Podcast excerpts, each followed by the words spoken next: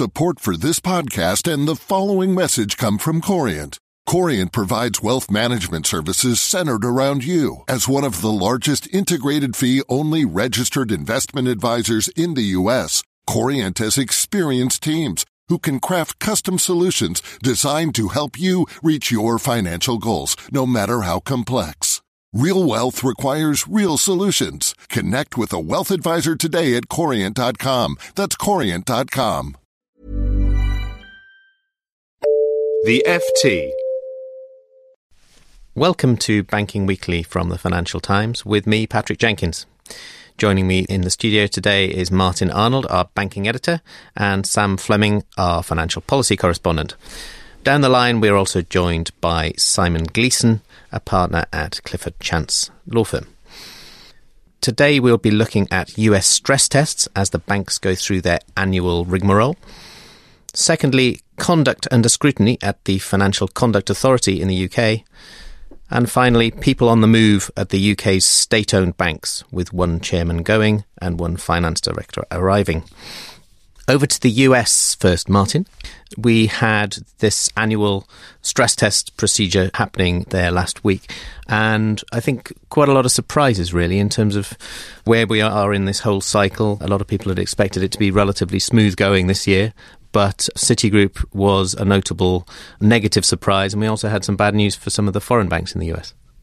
That's right. It was a bad week for Mike Corbat, the chief executive of Citi, who were the big failures of the US stress tests. They passed on the quantitative numbers. They had enough capital to pass the stress tests without falling below the minimum levels required, but there were qualitative elements of the test that they failed. And this is a new level that the Fed has been adding to stress tests in recent years. So, not only just looking at the raw numbers, but also at the quality of the controls and the auditing around the preparation of the numbers done by the banks and their risk controls. And Citi was found to be failing on several of those measures. And remember that the last time Citi failed a stress test back in 2012. Vikram Pandit, the then chief executive, lost his job shortly afterwards. So, are people talking about Corbat's job being on the line now? We think he's probably safe, but he's certainly under a lot of pressure. I think he already was under pressure because the Citi's share price has underperformed the banking sector, the overall markets, and many of its main peer group. So there was already pressure on him, and now investors are doubly upset. Not only they got an underperforming share price, but they're not going to get a dividend. So that's the concrete consequence of this failure of the stress test. They're basically not going to get a return of capital or as much of a payout as they had been led to believe. Certainly, in the immediate impact, yes. Citi still has approval for its previous buyback program, so it can continue with that, which gives it a little bit of ability to return capital. But the dividend is on hold until Citi resubmits its filing to the Fed, and then the Fed will review that. And if finally there is approval of that, then there could be a dividend after that. So it's not impossible that Citi will be able to pay a dividend in the second half of the year, say, but these things tend to take a few months to sort out. There was also bad news, as I mentioned in the introduction, for some of the foreign banks in the US who also went through this process. Who were the notable cases there? Yeah, the Fed expanded the group of banks that it was subjecting to stress tests and added six foreign owned US banks. And of those six, three of them failed and they were Santander of Spain, HSBC of the UK, and our very own Royal Bank of Scotland, which owns a big retail bank in the US called Citizens. And it was a particular blow for RBS, which is, remember, 81% owned by the British government because its capital has fallen to uh, fairly worryingly low levels of late, and its big plan for restoring those capital levels is to float or sell Citizens, this big US retail bank that it owns. And so for Citizens to have failed the stress test, again on those qualitative measures, not so much on the quantitative. It's got lots of capital. It's well above the minimum capital levels required, but its qualitative elements, controls, particularly risk controls, were seen as insufficient by the Fed. And that's pretty damaging for any company, particularly one planning to float or, or to be bought by a competitor, which is a key moment for it. So that's likely to reduce the value that RBS can get from any sale and may put off any potential buyers and it's likely to delay the filing for the IPO, which was expected before the summer, because I don't imagine that RBS is going to do a filing for an IPO at a time when it's failed the stress test. So it needs to resubmit and wait for the Fed, hopefully, to approve its revised filing for the stress test, and then it can possibly go ahead with the filing for the IPO, which it still says it's still on track and still hopes to get that IPO done by the end of the year. Okay, thanks for that, Martin. Let's move on to our second topic, which is news that the Financial Conduct Authority has come in for a whole load of criticism over the past few days. It's rather taken attention away from the publication on Monday morning of a big business review by the FCA. Sam, you've been looking at that. Is there anything in there that we should be paying attention to, or is all the attention focused on last Friday's insurance row, rightly taking attention away from it? Well, I think the answer to the question is yes to both. Yes, there's important stuff in this business plan and risk outlook they published this morning, but yes, the FCA is under tremendous fire at the moment because of the handling of the release of uh, information related to that business plan. Remind us what happened exactly yeah. on Friday. A Daily Telegraph report contained an interview with Clive Adamson, head of enforcement at the FCA, which referred to a review which is also discussed in this business plan into legacy issues in the life insurance industry, whether consumers were getting a fair deal with those contracts, many of which were written decades ago. The way the report came out led to precipitous declines on Friday morning in share prices of a number of so called zombie life insurance companies, which finally, on Friday afternoon, the FCA then stepped in and clarified the scope of the review, which was not as far reaching as initially suggested. As you say, it affected the share prices of some zombie life insurers, but also obviously some of the big life companies as well, which have so-called zombie operations, basically closed books of business. Closed book is the focus. Exactly. So there was tumult right across the industry. Tumult right across the industry, as effectively there was a semi-information vacuum filled by this article, which led to a lot of confusion. The FCA stepped in Friday afternoon, clarified the situation. That's led to some recovery in some of these share prices, but also a lot of criticism for the way the FCA allowed this information to get out into the public. That criticism stepped up over the weekend with Andrew Tyrie of the Treasury Committee saying this looks like an astonishing blunder the way it was handled. The FCA is now conducting an inquiry into how it handled the information, called in a law firm to look at the way this is handled the players in the industry are now saying that Martin Wheatley himself, the chief executive of the FCA, should be reconsidering his position. It's an astonishing mess, and as you say, certainly hasn't helped what was hoped to be a fairly clean announcement of the FCA's business plan for the coming year, and an institution which is marking its first anniversary of its existence. Well, that life assurance issue will certainly drag on for some time, I suspect, not least until the internal inquiry is completed, but the noise will remain, I suspect. But let's have a quick word on the business plan itself. You mentioned there are some interesting elements in there. What would you highlight? I think the wholesale side of this business plan is interesting. So there's a lot more focus in the coming 12 months by the FCA on benchmarks, on the controls that investment banks put on traders who are involved in the setting of prices and benchmarks. They're going to be looking at Chinese walls and conflicts of interest within investment banks, whether they're handling potential conflicts of interest well, ensuring that clients with different interests don't suffer because of the way those are handled. This is obviously an attempt to come at the whole LIBOR and foreign exchange scandal from the other side, if you like, but preemptively. Exactly. Yeah. On top of that, a lot of consumer interest. They take over the FCA, the regulation of consumer credit for the first time this year. That is going to be a huge piece of work for them. They're regulating thousands, literally, of firms now. One of the things they said they want to look at is the credit card market, whether consumers are getting a good deal in credit cards. Inevitably, there'll be a lot of focus also on what they say about payday lending, which they're looking at. And I mean, it's an extraordinary array of work, an awful lot on their hands, and really the last thing they needed at this time was a scandal to cap it all off. Quite. We're joined by Simon Gleeson from Clifford Chance. Simon, thanks very much for joining us the FCA business plan, as it's been put out today, Monday, is there anything in there that gets you excited? To be honest, the thing that gets me most excited is the wholesale bits I mean, there are, as always, the interesting stuff is as much in the risk assessment paper and what it tells us about what they're worried about. And what that seems to tell us is two things, really. One of them is that they're very worried about what they call back books. The idea that because existing incumbents in businesses have large numbers of immobile clients, that is choking off new entrants and disadvantaging consumers. And so it looks as if there's going to be a serious attempt to see whether it's possible to shake up sort of the existing client portfolios of businesses. So that, I think, is the first of the important issues. Second is that they recognize in the risk paper that the cumulative effect of Basel and a number of other things has been to put real stresses on the profitability of core business areas. What they're saying about that is where there are stresses on profitability, then there is a risk that firms will be pushed towards doing things to increase the profit on their existing activities. And that, in turn, may damage customers. And that, again, they're flagging as a fairly serious area of focus. I suppose that's good preemptive kind of strategizing in one sense. Mm. That second point in particular recalls some of the mess that was obviously caused by a distorted pricing in the banking market, which led to, Absolutely. in many ways, the PPI mis-selling scandal. I'm guessing you applaud that.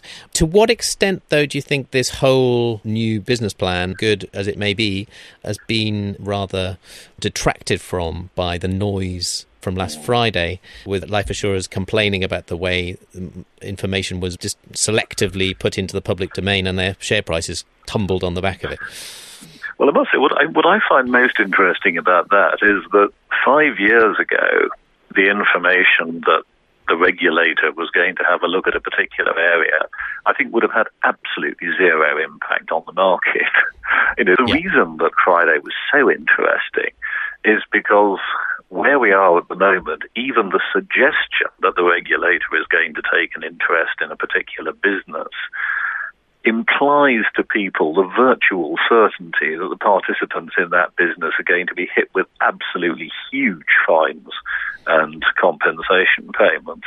The really extraordinary thing is that um, you know, the market is now so adamant that the FSA exists to cost firms huge amounts of money that even the information that the FCA going to look into something is extraordinarily market sensitive. I'm not sure the FCA appreciated that, to be honest, although they certainly know it now. Absolutely. And the Financial Conduct Authority, do you think they are weakened by that whole farrago, though? I mean, is chatter over the weekend about Martin Wheatley's position being more difficult now?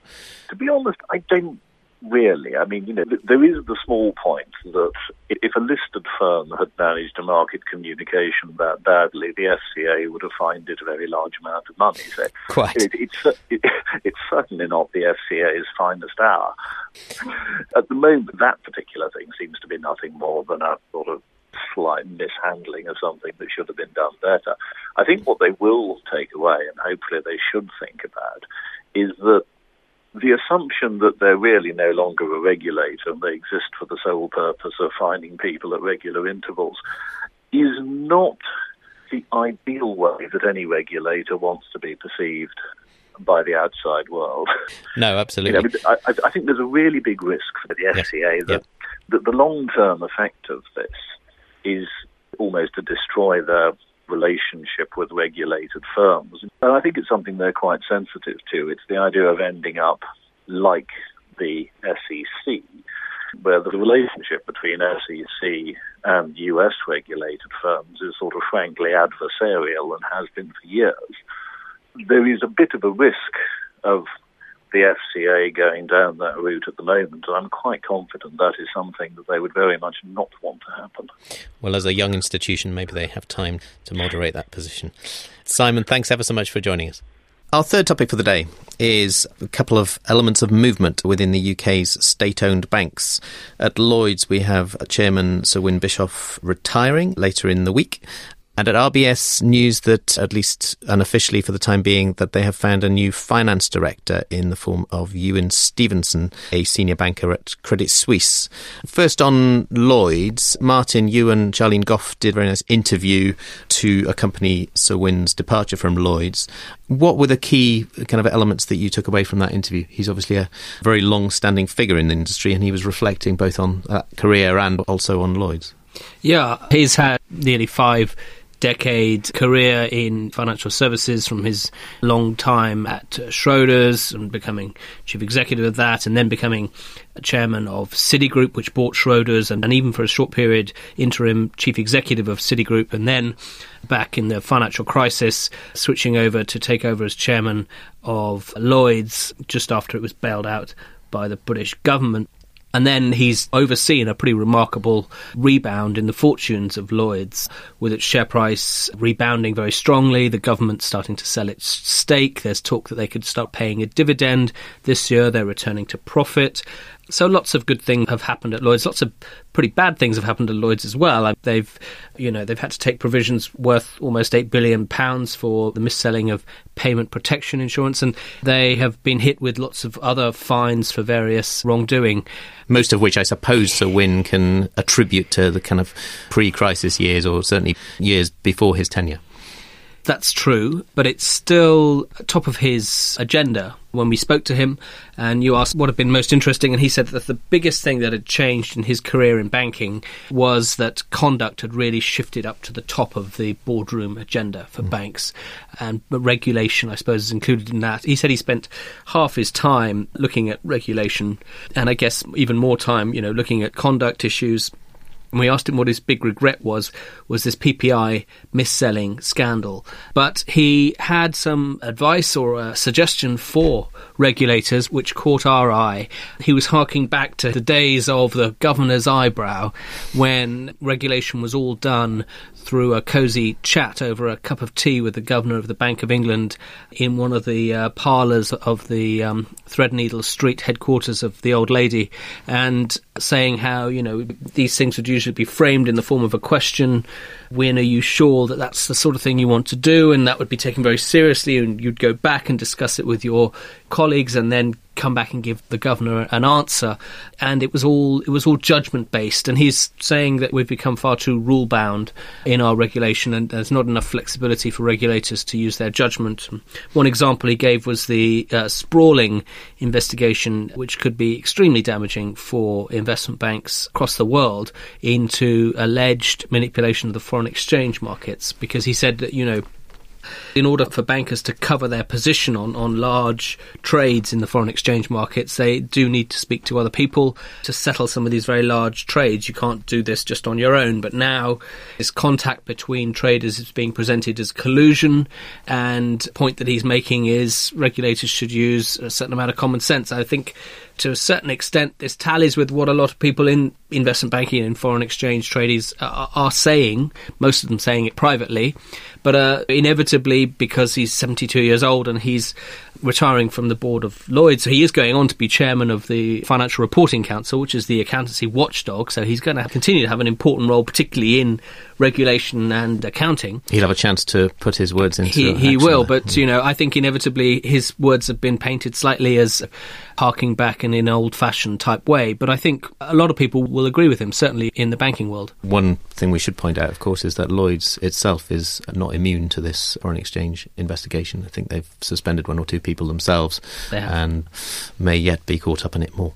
Sam? I mean, I suppose the, the one point to make on this judgment idea is that regulators do say they are becoming more judgment led. This is one of the mantras in the regulatory sphere is that they're not just ticking boxes and so on. They've moved on from that. They're trying to exercise judgment. And also, I, I suppose if you're a bank, you need to be a little bit careful what you wish for. Regulators purely use judgment and sort of subjective assessments of what's right and wrong, then it can be quite difficult to predict what regulators are going to say about a particular situation. And the stress test we were talking about earlier is a classic example where you do hear bankers complain that it's impossible to guess what the outcome of a stress test round will be It's a perfect example of the exercise of judgment um, by the regulator, but it can lead to unpredictable results. Absolutely. And investors get upset by this as well. The investors were furious when the news about Citigroup failing the stress test came out. They described the stress test as a black box. There's no way to predict this. How could they have possibly been able to predict that Citi would not be able to pay a dividend? It's upset a lot of investors. Let's have one final word on RBS and the potential appointment of Ewen Stevenson, currently a senior banker at Credit Suisse. He'll be reunited kind of with his old boss from Credit Suisse, Ainsley Pemberton, who is now head of UKFI, which controls the government stake in RBS. Do you suspect that's where this initiative has come from? There's three potential filters through which you could examine this particular story. One of them is uh, that one where there's the old Credit Suisse mafia, if you like, with Ewen Stevenson being reunited with James Leigh-Pemberton as his biggest shareholder. He'd be the CFO. That's clearly one angle. The other is the New Zealand mafia because you've got Ewen Stevenson, a New Zealand born Kiwi, joining RBS, which is run by uh, Ross McEwen, another Kiwi who was appointed only last October. So the two top executives will both be New Zealanders running uh, one of Britain's biggest banks. And the third is that he actually advised the government on the bailout of RBS as part of a Credit Suisse team that were advising the government at the time of the financial crisis. So, in a way, he's being brought in, if he is appointed, to sort out the consequences of that decision to bail out RBS and to try and ultimately get the bank into a position where he can undo that particular bit of advice by getting the bank profitable enough and valuable enough for the government to start selling its stake. But nobody expects that to happen anytime soon. Indeed. Well, that's it for this week. All that's left for me to do is to thank Martin and Sam for their contributions, to thank Simon as well for contributing, and also to thank you for listening. Remember, you can keep up to date with all of the latest banking stories at ft.com slash banking. Banking Weekly was produced by John Burn-Murdoch. Until next week, goodbye. For more downloads, go to ft.com forward slash podcasts. Support for this podcast and the following message come from Corient. Corient provides wealth management services centered around you. As one of the largest integrated fee only registered investment advisors in the U.S., Corient has experienced teams who can craft custom solutions designed to help you reach your financial goals, no matter how complex. Real wealth requires real solutions. Connect with a wealth advisor today at Corient.com. That's Corient.com. Ever catch yourself eating the same flavorless dinner three days in a row? Dreaming of something better? Well, HelloFresh is your guilt free dream come true, baby. It's me, Keke Palmer. Let's wake up those taste buds with hot, juicy pecan crusted chicken or garlic butter shrimp scampi. Mm. Hello Fresh. Stop dreaming of all the delicious possibilities and dig in at HelloFresh.com. Let's get this dinner party started.